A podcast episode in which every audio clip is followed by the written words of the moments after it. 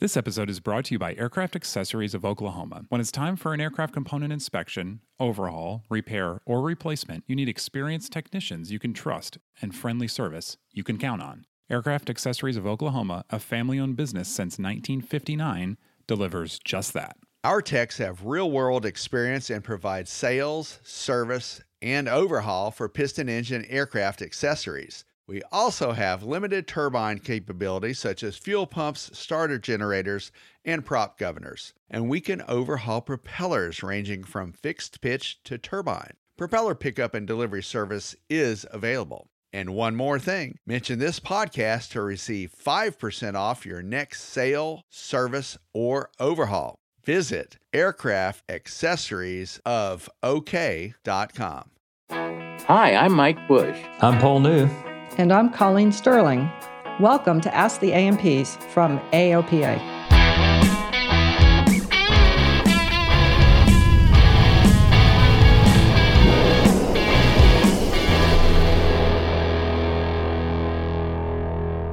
Ask the A&P is, is where we try to address any and all maintenance questions that come our way. And if you have a question, reach us at podcasts at aopa.org. That's podcasts at aopa.org. And if you like the show, subscribe on Google Podcast, Apple Podcasts, Spotify, or wherever you get your podcasts. The local grocery store. it just sounds like where do you shop? no, no, those not not laundry pods. Oh, podcast. Tide Tide. Pods. I get Tide I get my I get my podcast from Instacart. Yeah. well, tell us about your door, Paul. Oh yeah, so I'm coming home from a trip out to West Texas, which I have family out there forever, and, and I kind of forgot about how windy and blustery it can get sometimes. And the uh, the door on my You're flying the Cirrus? I'm flying the Cirrus, yeah. So the, the door on my Cirrus is in my hand and it's halfway open. And a gust comes along. It's not from a passing King Air or helicopter, it's just a gust. And it just yanks it right out of my hand. And I hear this horrible snap sound. And the, uh, the door stay has separated from the door, not the composites. The composites were plenty strong. It was the bolts that failed. And, Wow. uh, so yeah, it, it took a little finagling to get the door where it would close, so I could make it home because I was halfway halfway home from uh, the far left side of Texas. And so, uh, what brand of duct tape did you use? Oh no, no, I only used the finest duct tape, but this was the this this required something a little more um, ferrous, shall we say? A, a safety, uh, oh, a paper clip. yeah, let's go with that. That works just fine. Safety pin. Yeah. Safety pin, yeah. Yeah. It's just a door. Geez. I mean, It's just a door, but you know, it is a reminder sometimes if you're if you're a mechanic en route somewhere and dealing with those kind of problems is one thing. You know, Mike has shared many stories of uh, the battlefield repairs that he's done, and all I know all three of us have. But the, you know, the poor owner that's out in the middle of nowhere, and some little something happens, and then there's a debate. Well, can I do this safely? Is this going to be a big issue? Am I going to get in trouble or for whatever reason? Yeah, you know, But by the way, if if if you do have to make a temporary repair with duct tape and you're concerned about being ramp checked, did you, did you know that Home Depot sells transparent duct tape? ooh, or colored duct tape. You could just match the color. That's in, that's, in the, that's in the PMA department uh, of, of uh, Home Depot, but they actually do sell transparent duct, duct tape, which I thought was one of the great inventions. you know, you could use that externally. No, because then you can see through it to see the damage. So you don't want to use it on the outside. you, you want matching duct tape for external repairs. I once did a duct tape repair in Alaska when I was taking off from a gravel or landing on a gravel strip, and I put a rock into my stabilator, and the, the tip cracked. Well, that's And I was- standard operating procedure in Alaska. In Alaska, I felt like a real Alaska pilot after I duct taped that thing back together. I left it on for quite a while. I was so proud of it. yeah. We had a, a 185 on floats, amphibious floats, oh, 30 something years ago. and I was flying the plane home from where we lived, and I forget now why, but there were some, I think, some airplane part, you know, long stringers or something that I had gotten from a Cessna distributor, and I was taking them home to Dad for some repairs that were being done on a different airplane, and I, I strapped them to the float, and I was, I felt so bush piloty. I mean, these were it was like nothing. But as I'm flying along for the two hour trip down here from Kentucky, I kept looking out thinking how proud of myself was I was that I had these parts externally strapped to the airplane, just like you with your your tape on the horizontal. it's just something very, I don't know, independent about that.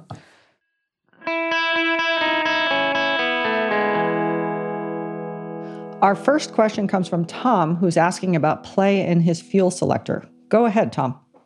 Okay, well, the last annual I had done, my IA was questioning the sloppiness in the handle on the fuel selector valve because it has close to an inch back and forth when it's in a, one of the detents. Like if it's on both, it's got a half inch to the left and a half inch to the right. You can move the handle before the valve will actually move and he was thinking that maybe the little U joints on the shaft that connects the handle to the selector valve was wore, you know, and it it doesn't look worn visually. I mean, took a, a mirror and a flashlight, checked it all out, and it even still had the grease from the factory on there. And we bought that. My brother and I bought this airplane brand new in September of '78 and it's been that way ever since it was new and but how do you tell somebody that that slop's normal is there a,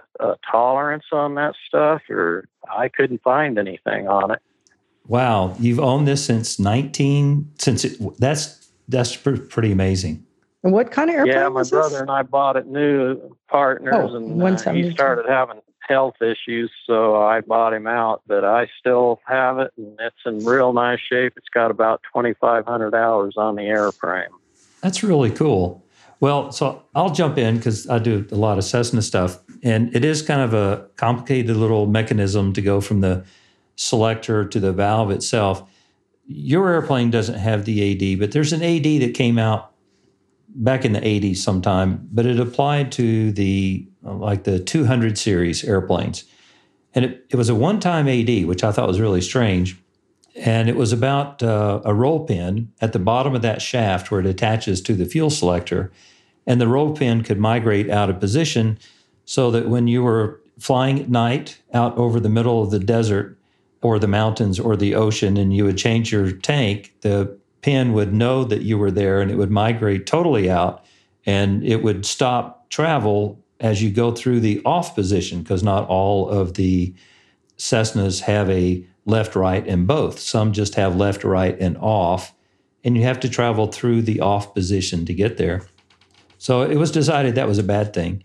But your airplane, the AD doesn't apply to your airplane, to the 100 series airplanes. But I think that there's no criteria in the service manual that I've ever heard of that says how much free play you can have. But I think this AD gives a really good reference, if you will, because it's a very similar design.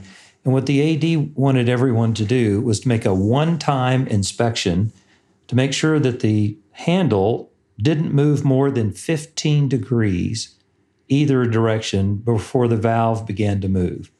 I think, well, at least in our shop, we check this at every annual inspection because it's it seems like a wear item, even though they were looking for a roll pin that might be out of place with the safety wire in the roll pin that's taken care of.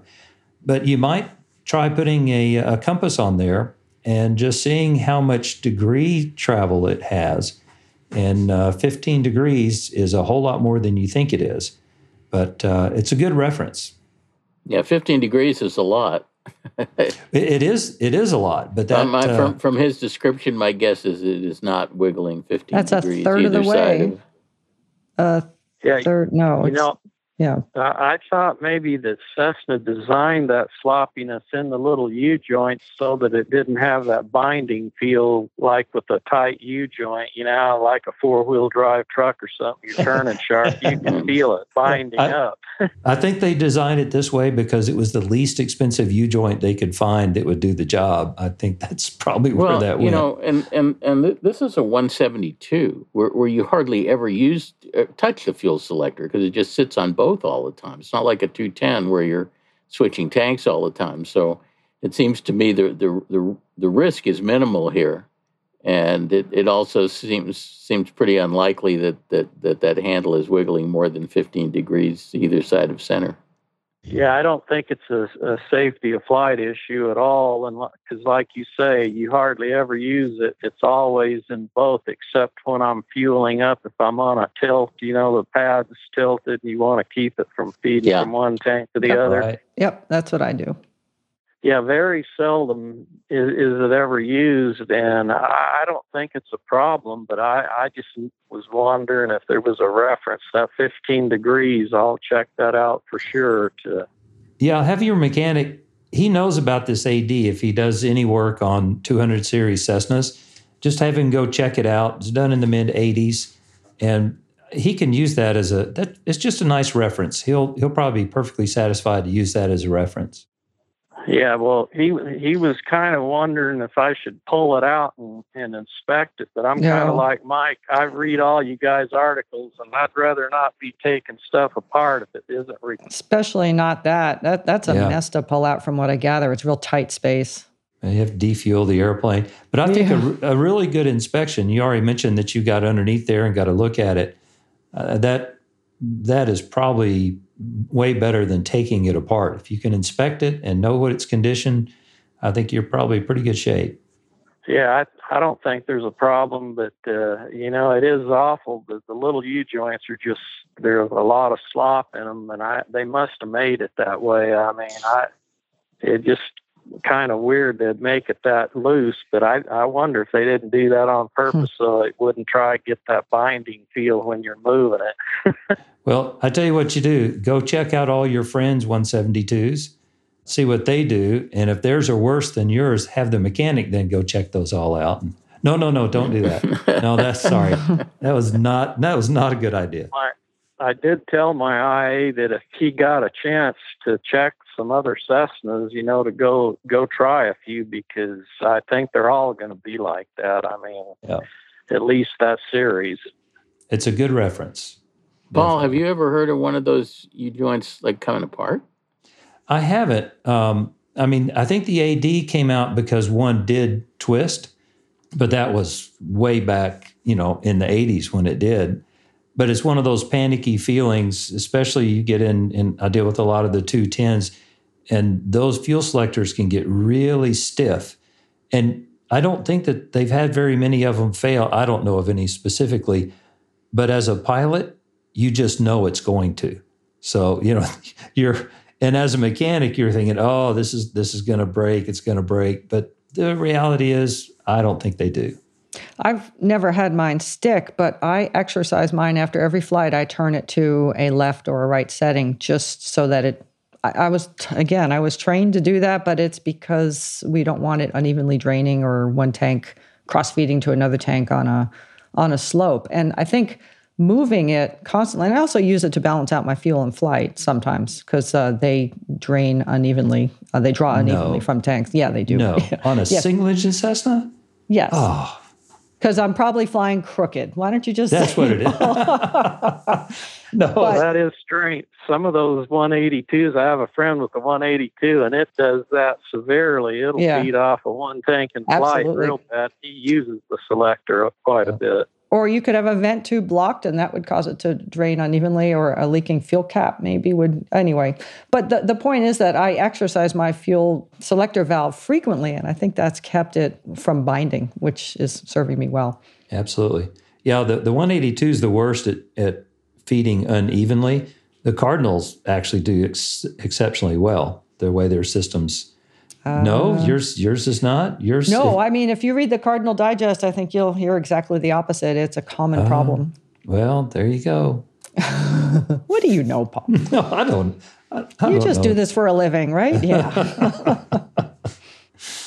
Well, anyhow, Well- I sure appreciate this input on this, and then uh, I'll uh, do the 15 degree check on it and uh, discuss it with my IA. And uh, like to say, I don't think it's a problem, and I'm not too worried about it. I just was wondering about the reference on it. well, and Tom, you know, if you bought the new shaft for fifteen hundred dollars from Cessna, it would probably have play when you put it in, right? That would. Oh, I'll I'll bet it's just as sloppy as this one because, Yeah. like I say, this is a low time airframe and it doesn't get used much. And Yeah. uh, it, I bet the new one's just as sloppy as this one. So we agree with you, but it it is good to give your uh, mechanic something to chew on. You know, give him that AD and let him look at it. Yeah, he's a good guy. I really like him, and I do almost all the maintenance myself. He just signs it off. Ah, you don't want to screw with that situation. Yeah. Oh no, he left. I even did the 500 hour stuff on the magnetos. Took them out and sent them in, had them done, put them back in, and timed them, and he just checked it and signed it off. Nice. That's a great arrangement. Don't don't don't change that. Okay. Well, thank you for uh, coming onto the show. We appreciate your question. All right. Well, thank you guys. You guys take care. And good talking to you. You take care. See you, Tom. Bye. Our next question is from Sam, who's getting a little nervous about some oil analysis reports. Uh, Sam, let us know what's on your mind. I have a uh, a Bonanza I've owned for seven years, 1,100 hours on the IO 520BA, 500 of which I put on in the last seven years. The air, the engine and the airplane have operated very well for me. I, it has never hesitated, gurgled, surged anything. Of course, it's borescoped every annual, and those borescopes always look clean. I do I do fly lean of peak. Compressions are consistently in the 60s and the 70s. And for the seven years I've owned it, oil consumption is about a quart every 17 hours. No metal ever in any of the filters. So feels really solid to me. My plan was to fly this uh, beyond TBO. However, the numbers, the element numbers in my oil analyses are high. They have been consistently high since I've had the airplane, which sounds like a good thing, except for the fact that they're high. My mechanic is not at all concerned about these numbers, but I just thought I'd get a second opinion on whether or not I should be concerned about the consistently high metal numbers in my oil analysis. Well, glad you. oh, You also sent us a copy of your uh, Blackstone Laboratories oil analysis. So, since there's three of us, we're going to give you a what second, third, and fourth opinion. Well, They're going we'll to give our- you three three different answers. three Probably, different yeah. answers. So I'll, I'll start. But what's interesting to me, and, and I'm not going to get into all the details, but first off, when we look at oil analysis, we're looking for things that are trending, usually trending in a negative way. So just a kind of a big picture view to me, looking at your data, I don't see that it's trending. It's like you said, it's always been kind of high. And I don't see a, a major trending set. I certainly don't see anything that makes me want to go attack the engine with tools. So, but that's just my first impression. What do you guys think? Well, uh, the thing that struck me here, and and Sam, let, let me know if if I'm wrong about this, but but it, it looks to me like early last year you put some CamGuard in this engine, but the the last oil change you didn't put CamGuard in the engine.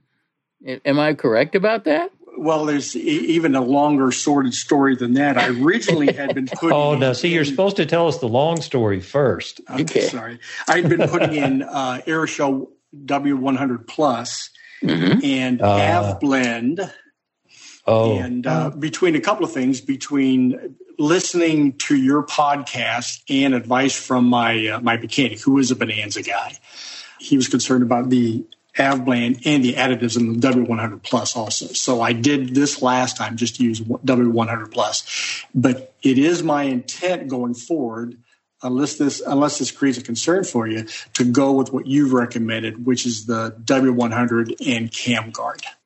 Yeah, but but the, the reason I said that is because in the in, in the oil sample that was taken in August of last year, I'm seeing a, a big elevation of calcium, which typically tells me that you that you put CamGuard in the engine. All along, it it has had pretty high phosphorus, which is indicative of the W100 plus uh, anywhere additives that are in W100 plus. But then I see the calcium dropped way down to, to 20 parts per million in the last oil change. So it, it looks like you stopped using the, the CamGuard. I would certainly suggest that you that you start using the CamGuard again. It's interesting that when you started using the CamGuard, your your iron dropped from 141 parts per million to 102 parts per million, and, and those were both oil changes with virtually identical uh, times on them. It's not necessarily that the CamGuard did all of that. It may have been that the 141 sample was taken in a period when the airplane was idle or something like that, and you had some light rust buildup on the cylinders. I don't know the entire history just from looking at the oil report. No, has but, he cons- has he confirmed the CamGuard? I didn't actually yeah, hear. Did you? What didn't you say that you switched out of AvBlend, but you haven't started using CamGuard yet, right? I, I did use the CamGuard the one time. Yeah, ah, that's what it, that's okay. what it looks like. Yeah. That's what it looks like. So, so do you agree with my? Do you agree with my way forward, which is to go with the W one hundred and CamGuard, not the oh, W yeah. plus, yeah. but the W one hundred? Oh yeah. Okay. Yep. So tell me which which of these again did you well, stop? except except you're you're based in Virginia, is that correct? Uh, yes, I, I, go back and forth regularly between two homes, Virginia and Pennsylvania. So okay, I, well, I fly the airplane reg- almost weekly. Yeah, it get it gets pretty cold there in the winter, and and so I'm I'm not sure if if I was based in a climate like that that I wouldn't I wouldn't use something like Phillips XC 20W50 multigrade rather than I mean, once it starts getting warm, there's no problem using W100, but W100 is not a great oil to use in the winter when it's cold, especially if you're dealing with with starts at sub-freezing temperatures, which uh, you know occasionally you you do during the winter. Fortunately, in Pennsylvania, I am in a heated hangar. So I have to ask two questions. One is, why did you start using AvBlend in your oil, and on which of these events did you stop using AvBlend so that I get that reference? I have probably been using AvBlend since I started changing my own oil in my own airplanes, which has been this Bonanza for seven years, and before that, a Mooney for 10 years. So mm-hmm. it's just, it's what I knew. The switch was as a result of just listening to your podcast, where but uh, when clearly did there's that, something in CamGuard you guys like better. So when did you make the switch? That would have been the August oh, I'm sorry, the March. Yeah, after the March 2020. Yeah. Oh, okay. So yeah. The you can look jump. at look at the calcium pump. Yeah, everything starts everything's like starts looking better. I just hadn't I haven't seen someone that's used AvBlend for a prolonged period of time and then suddenly stopped using it. So I was yeah, interested in the markers. Years and years and years ago, um, decades ago, when AvBlend first was released, it was uh, it was an old uh, automotive additive called Lenkite, and they rebranded it as AvBlend for for aviation use. And we, we ran some tests on it where where we treated one engine of a couple of twins and didn't treat the other engine and, and did regular oil analysis. And the good news is we couldn't see tell a difference, and the bad news is we couldn't tell the difference. In other words, it, as far as we could see, the AvBlend didn't do any good. It didn't do any harm. It just, you know, so I, I don't, I don't recommend AvBlend because I'm not convinced it does any good. But but I don't actively disrecommend it because I'm not convinced it does any harm. But I am convinced that CamGuard does good. And, and uh, you'd use that every old change. Absolutely. Yep. And, and in between. XC, I'm sorry, Phillips oh. XC20W50 above what temperatures, Mike? Below. Below what temperatures? Um, again, if if the, the I think the official answer to your question is that W100 is is recommended for just temperatures of um, 40 degrees Fahrenheit up. Yeah, that'll actually be in your POH. And below 40 degrees Fahrenheit, you're supposed to either use a W80 or or go to a multigrade, and a multigrade is is. But I mean, you can use the Phillips XC 20W50 multigrade all year round if you want to. That's what I do because but, but, my but airplane. def- definitely add the CamGuard to it. I use the Phillips uh, multigrade year round, mostly because my airplane very stubborn, kind of like me. It doesn't choose to have its oil changes performed conveniently when the weather changes. I don't. It's it's a very it's a very untrained airplane. I'm I'm going to have to do something about it. Crack the whip on that plane. Crack the whip. I wanted to comment on the Blackstone. When I looked at it, um, I can definitely see the higher levels. Uh, there's two columns that are shaded on the Blackstone. One says universal averages, and that's for a cohort of aircraft that are Bonanzas with a similar engine, but it's the whole pool of Bonanzas that Blackstone has with that engine in its database. And, and those numbers are very low compared to yours.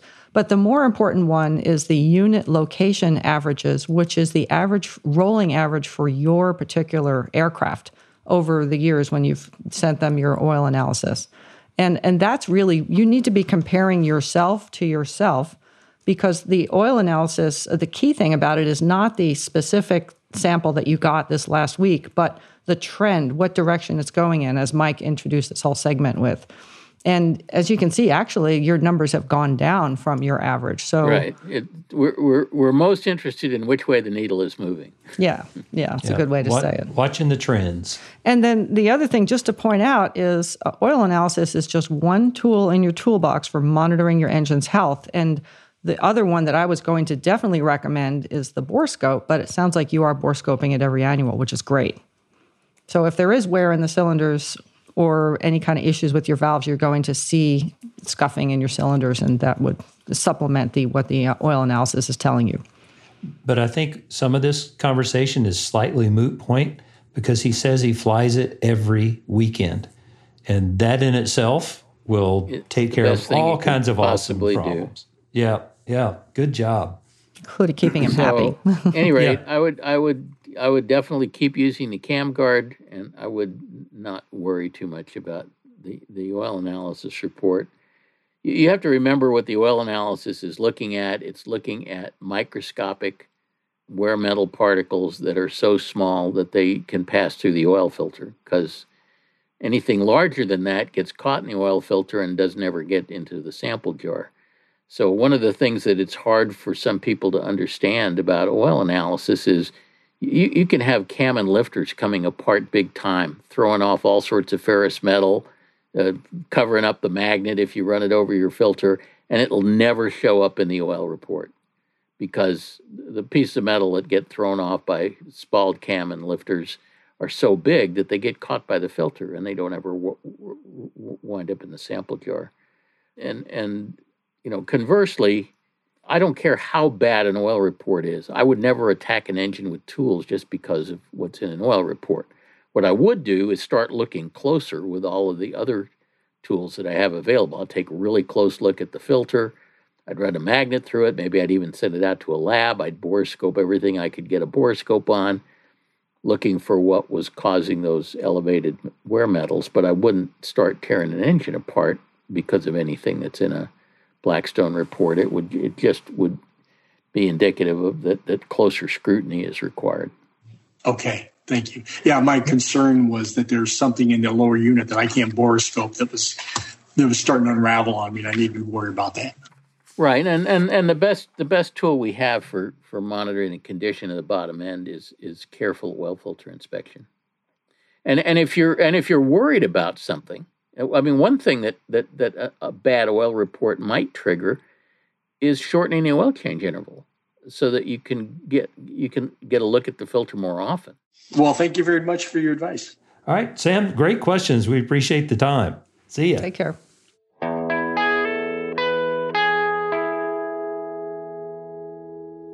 Our next question is from Lincoln, who's gone down the electronic ignition rabbit hole. Lincoln, welcome to the show. What you got?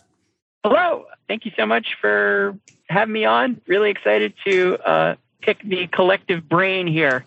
The question revolves around, yeah, as you said, uh, electronic ignition. So I have an experimental GlaStar, which has a Superior XP360 engine. So a Lycoming O360 clone.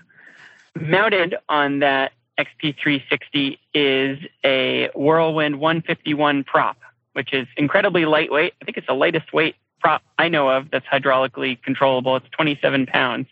Wow. I guess that was part of its downfall. They didn't recommend, so they originally offered it for 360s, and then they had some issues with the ferrules fretting or wearing out, and so they reduced that to saying you should only mount it on 320s, and you shouldn't mount it on fuel injected 360s, and you shouldn't mount it on a 360 with electronic ignition. So this I is think- sort of a I think they're trying to tell you something, Lincoln. They, they told you this after you put it on, Yeah. of course. Yeah, after, of course. After you paid for it and put it on the airplane. They're learning through you. full defense, it was it, they didn't know it at the time. Uh, the fellow who built the plane, Leo, did find this out and was not exceedingly happy about it. But um, so I, I bought the plane from him, and the prop the prop works great. I, I just sent it back for a rebuild, and after it's ten years old, excuse me, fifteen years old. And the other thing that's coming up is I am just at about 400 plus hours tach time. So I'm coming up to time to service the mags. So in the back of my head, I'm thinking, well, why? I, I would love to go electronic ignition, especially being in the experimental world. This, why, why can't I use electronic ignition? And their explanation was that the explosion is sharper, which to me, as a layman, an explosion is an explosion is an explosion. Well, first off, it's not an explosion. At least we hope not. If it's an explosion, I think we call that detonation. Correct. Um, Yes. Yeah. so we, we don't want to have an explosion if we can help it. So before we get to the real question here, you said you just had the prop overhauled, repaired, whatever. Did you get a, a report, a condition report, to find out how it fared in those last 400 hours? Yeah, condition report was great. Only sent it in because it was spitting grease. Technically, they have. I want to say it's a hundred. Their their legal documentation says it's a hundred hour rebuild specifically for this issue. Yikes. Oh, wow. Well, and this yes, it sounds like it's more like 300 ish slash if the prop is showing problems. Hmm. So when it started spitting grease, it was time to send it in. It also had been well past the the time demarcation line of three years. So sent it back. They said the ferrules looked great, everything was fine, and it's come back without any issues. Lincoln, let me let me speculate without I, I can't put words in Whirlwind's mouth, but let me speculate about what they're worried about. The sheer act of changing a magneto to an electronic ignition alone is not going to make the I, I, I would hate to hear the, the, the term an explosion sharper, but the peak combustion pressures higher and the and the power pulses of greater amplitude, let's say. But most electronic ignition systems have a variable timing feature whose purpose is to advance the timing when the aircraft is in cruise configuration. And that, that results in some fuel savings and so on. And it's the advancing of the timing that increases the peak combustion pressures and the sharpness of the power pulses, if you will. So I believe if you installed electronic ignition and you simply didn't hook up the advanced timing uh, feature, which is basically a, a manifold pressure sensor that, that feeds into the electronic ignition system, that the prop would not know the difference. I think it's it's the variable timing that they're that they may be worried about. It also sounds like from the condition of your propeller, like they're worrying a little too much, because apparently your prop came through this, you know, mounted on an engine that they don't recommend, and so on for for quite a long Yeah, time. You, you did everything wrong and it still And- survived. And, and it came out unscathed. So I have a feeling that they're that they're being a little paranoid about all this. But uh, that's what propeller people do. They, they they take paranoid pills in the morning. That's just part of the propeller culture. They're kind of zero tolerance people. So, any rate, I my speculation is that the, their concern about electronic ignition is not the electronic nature of it, but simply the fact that most electronic ignition systems include this variable timing feature. So, Mike, is is it that the power pulses aren't absorbed as readily because the prop is too lightweight? So there's a part of the prop that's taking the brunt of that beating, and and they're worried about that going first, the the way it connects into the hub. Yeah, well, I mean, you know, the the, the power generated is very pulsy. The the the engine, uh, I'm not even sure. Um, especially on a four bed. I'm not sure that an IO360 even has even has um, Count, uh, harmonic harmonic dampeners on the crankshaft. Usually, six cylinder engines do, but yeah. mine does. Some do. Yeah. yeah.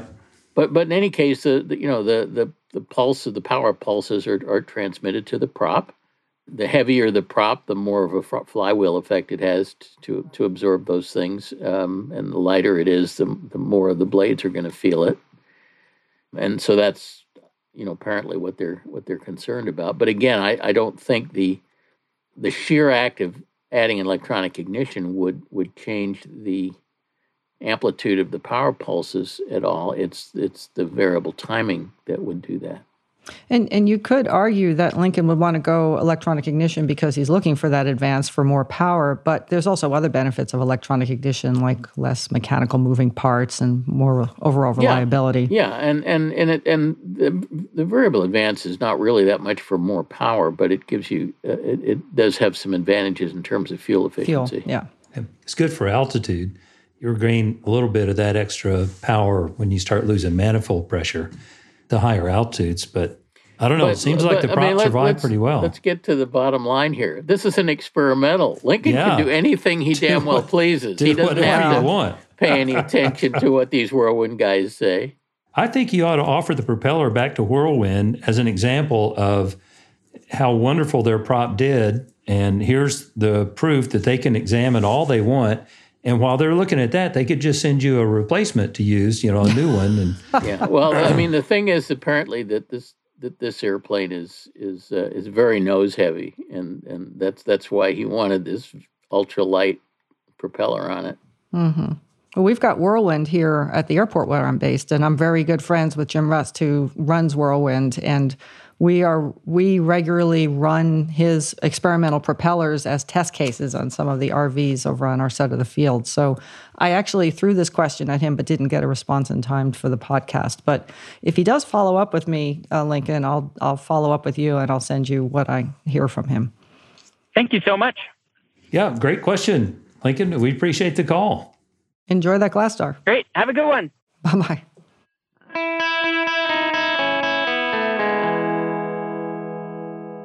Our next question comes from Dave, who's asking about uh, weight impact of sealants. What you got, Dave? Okay, so uh, after listening to this month's podcast, I did have a couple questions for both the uh, the CPC sealants that were discussed and the TFD treatments. Are there any issues with the potential effects on weight and balance or remaining useful load? And then, particularly for home builders, there's conflicting advice out there. But my real question is, if you do proceed with corrosion proofing all the component parts of like the wings, the empennage, the fuselage, etc. Are there any side effects of that corrosion treatment that would impact or impede the building process? well, I'm going to start with if if the application of corrosion protection has a detrimental effect on weight and balance, somebody got way too, too aggressive. you're going to have like puddles here and there. That's I well, never I thought about that. that's particularly true if we're talking about the thin film dielectric thin, things thin like film, Corrosion yeah. X and ACF 50 because those go on in a layer that is exactly one molecule thick. yeah. Um, yeah, but there's a lot I, of surface area. You, I defy you I, to. I can to, see if the, the belly drains were clogged up and they really kind of overfogged it and you had big puddles. I mean, I hadn't even thought about how much. Yeah, I mean, if you're, if you're if you're putting on something like uh, like LPS two, then then I, then I can imagine that that you could conceivably have have a weight issue. Not what much, does, but some. What does a gallon of Corrosion X weigh? I hadn't even thought about that.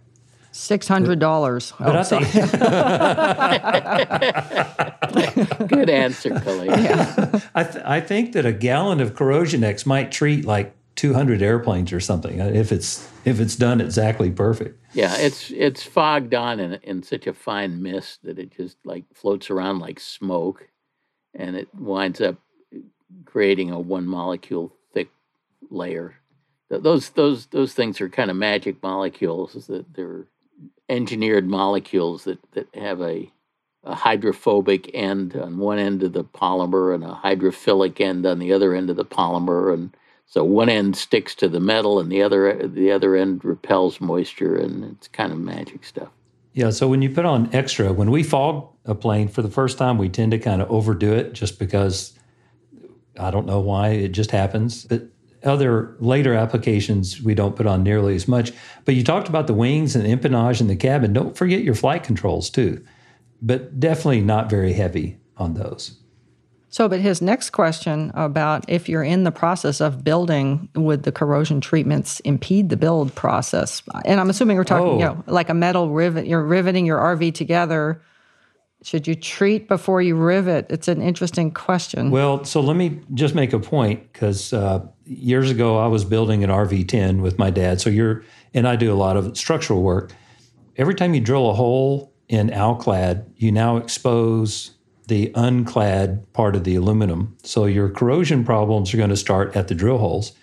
When if you're going to coat your brand new aluminum with LPS2 or one of those products, you're now creating a an extra layer between the parts. So you're going to have a little different shear load on those rivets.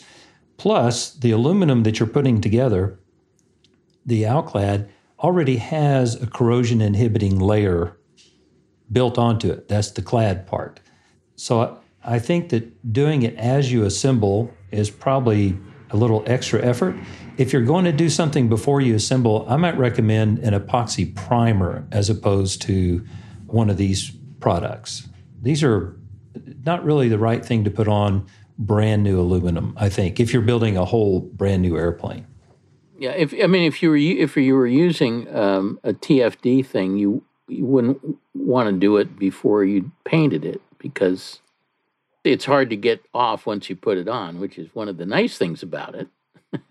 but but not if you haven't painted the aircraft yet. Yeah. And it weeps out everywhere. If you if you fog a an in production or a certified airplane or you know do an annual, then it's usually about two years before you can expect a paint job, a new paint job to be done and actually stick to the airplane. So, uh, Paul, going back to your uh, comment about the riveting, though, if you were to treat the pieces before you riveted them, you, you said you would change the shear load on the rivets, and it wouldn't be as good as if you had used untreated Alclad. Well, because you're adding space. Now, you're adding you're adding not much space, but the the parts are designed to be touching one another, and the rivets just hold them there. Anything you put in between the parts allows the rivet to expand in between the two parts. So you would see more fretting uh, with time. You might. It depends on the application. You might see any sort of deflection between the parts. So yeah, it could be fretting. Now I'm I'm going kind of over the deep end. I know this is we're, we're talking molecules, thick layers, and primer adds a thickness as well. But primer, epoxy primer, once it cures, it's pretty much a solid. Whereas these other products are never solid. Yeah, no, and and correct me if I'm wrong, Paul, but it seems to me that the restart Cessnas that are built in the Independence plant, my recollection is that every piece of Alclad that goes into those things is is dunked in a tank of epoxy primer before it's ever riveted on the onto the airplane. Every, everything yeah. is is coated with epoxy primer. Every, everything except the new rivets that get installed hold the parts together. So yeah, you see you see a brand new uh, 182 and all the skins, ribs, stringers are beautifully epoxy primed uh, because you know the old 182s only lasted 60 years with absolutely nothing applied. So we want to be sure the restarts will you know last uh, pretty know, much little, forever. Yeah, pretty much forever. You may have to replace some some corroded rivets, but you won't be replacing the skins. But I think you know I think that's what I would I would do if you want to do anything is would right. be to put epoxy primer on the parts before you rivet them together. Yeah, that's definitely a choice. The exception, uh, and this is part of design work, is when you're putting the fuel tank together. on the Cessna 210s and 182s, uh, all well the restart, uh, everything 1979 and newer. Uh, the fuel tanks on the Cessnas are put together with the sealant in between the parts, so it kind of acts as a like a gasket material. That would be an exception where there is material between the parts, but that's all part of their design. But uh, you're saying it's riveted with ProSeal in place? ProSeal in place, yeah. Boy, that doesn't, doesn't give them a whole lot of working time to get those rivets in, right? yeah, yeah, when we when we have a, a 210 wing in the in the wing jig and we're putting on the leading edge skin, that's a it's a challenge. We have a whole process we go through, and, and it's a terrible nightmare of a mess. Yeah, if the ro- if the roach coach shows up while you're in the middle of doing that, you yeah. cannot break for lunch. Sorry, guys. Right. you're committed. We're here all weekend. So, Dave, what kind of plane are you building? Well, at this point, it's uh, strictly hypothetical for me. I was listening to the the podcast, and because I'm thinking about either an RV14 or maybe an RV9, but that's nice. what's in mind. Those are awesome planes. Yeah, yeah, you'll have a lot of fun with that. Sadly, my uh, my RV10 went went up in flames along with one of my hangars, so I, I never got to finish it. But nevertheless, so sad. oh, that was that was a long, long time ago. Oh, okay. uh, but they're great planes, definitely. Well, thank you. Sure. Yeah, Dave. Thanks for the call. Appreciate it. You're more than welcome. See ya. Take care. Next up is James, who's wondering if you get what you pay for with an engine overhaul. Go ahead, James. Thank you. So the question really is when it comes time for overhaul, my understanding is that there's three basic routes you can take. You can go to the factory and get new or remanufactured. You can send your engine out to a, a shop that does engine overhauls. That's kind of what they do. Um, or you can have your a local mechanic do a field overhaul.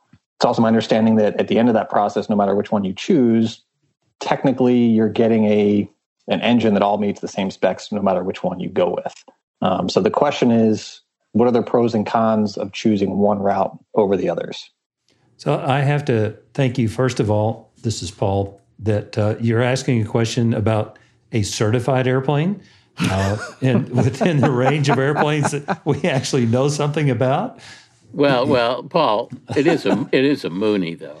Well, okay, God, I wasn't Mooney I wasn't going to go that way. You know, I, I have a sister that owns a Mooney, so I have to be careful what I say.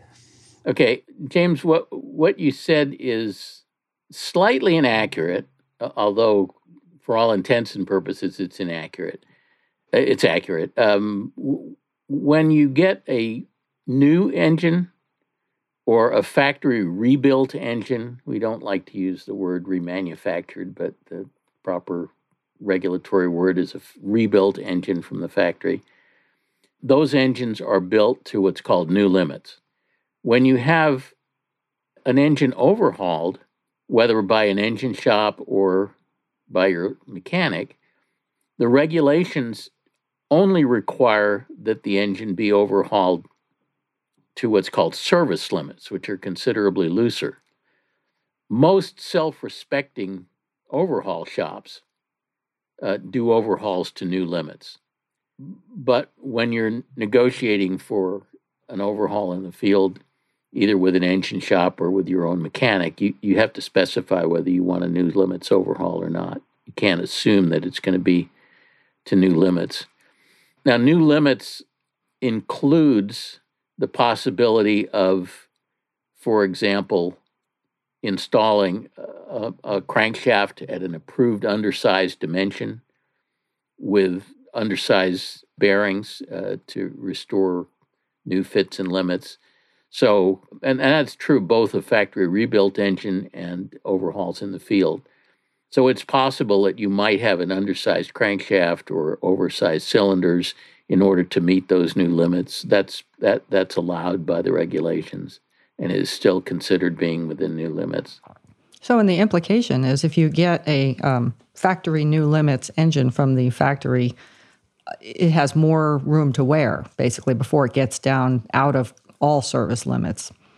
It, I can't believe that we're totally avoiding the, the question. The, the obvious question is why, why are, why are we overhauling this engine? yes. Oh, sorry. I knew that was coming.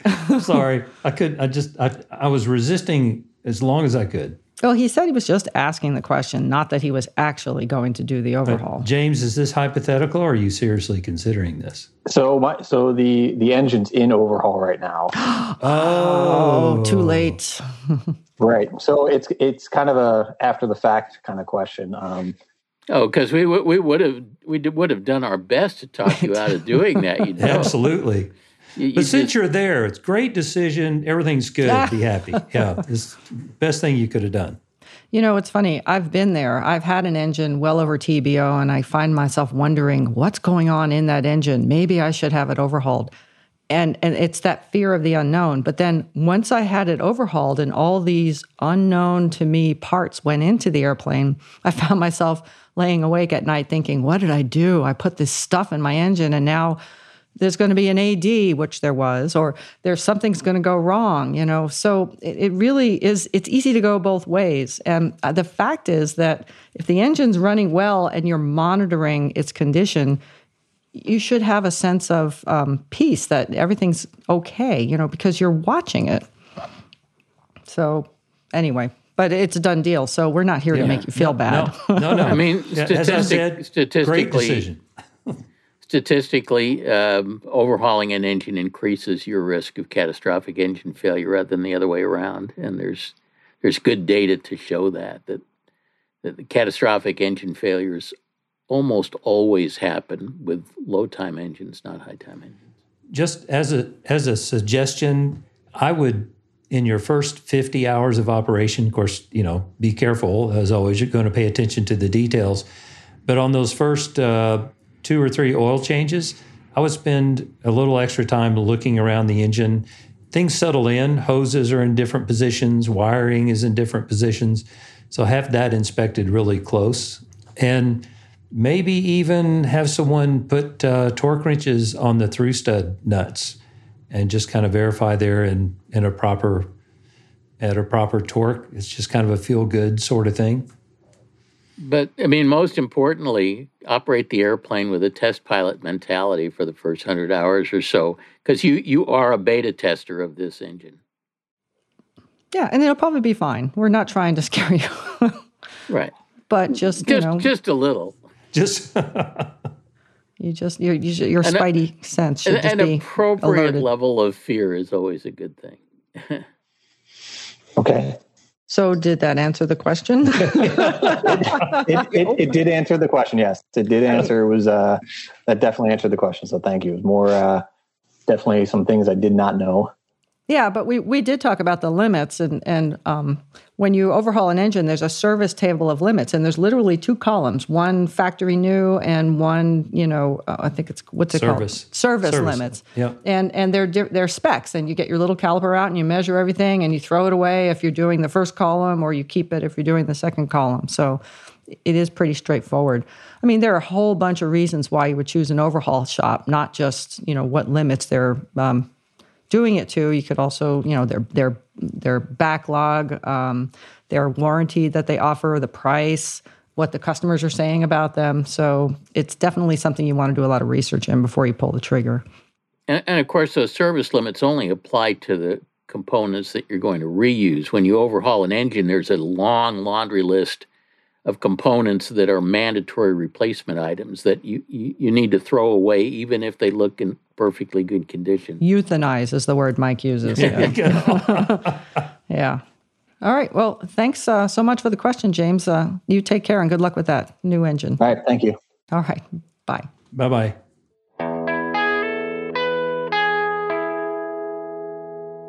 Well, that's a wrap.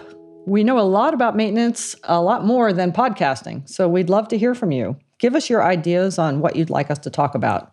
Send your questions and comments to podcasts at aopa.org. Fly safely and have fun, and we'll see you next time. See you then.